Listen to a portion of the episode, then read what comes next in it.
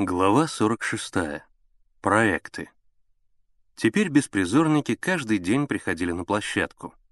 Они приводили с собой товарищей, играли с пионерами в лапту, в волейбол, слушали Шурины рассказы, но заставить их снять свои лохмотья было невозможно, хотя стояли жаркие июльские дни. Воздух был пропитан терпким запахом горячего асфальта. Асфальт варился в больших котлах, дымился на огороженных веревкой тротуарах. Трамваи, свежевыкрашенные, с рекламными вывесками на крышах, медленно ползли по улицам, отчаянно трезвоня каменщикам, перекладывавшим мостовую. Дворы были завалены батареями, трубами, кирпичом, бочками с цементом и известью.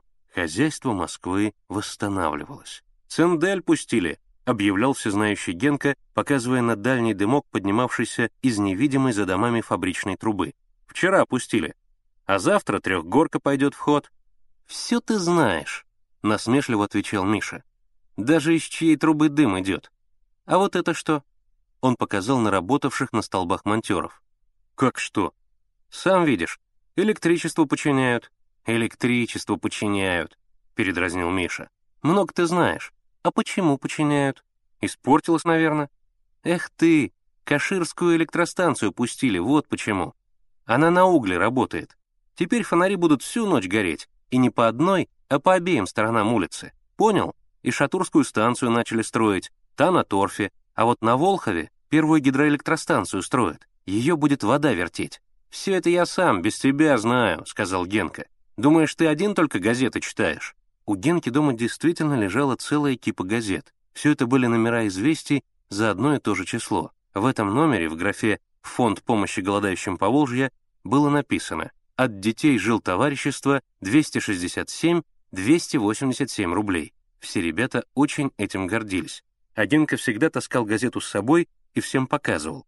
Дни проходили, а мальчики не могли придумать, как же им добыть ножны. Теперь, когда было твердо установлено, что филин — это тот самый филин, нужно было окончательно выяснить, видел ли Миша у филателиста ножны или это был просто веер.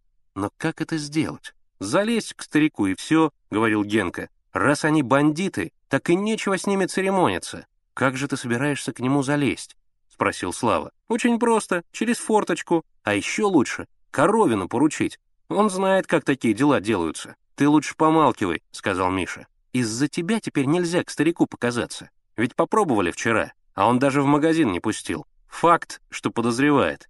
А Коровина нечего сюда ввязывать. Новое дело, будем его подбивать в форточку залезть. Что он о пионерах подумает? Ведь он ничего не знает о кортике. Тут что-то другое надо придумать. И Миша действительно придумал. Только мысль эта пришла к нему несколькими днями позже, во время поездки отряда в двухдневный лагерь на озеро Синеш.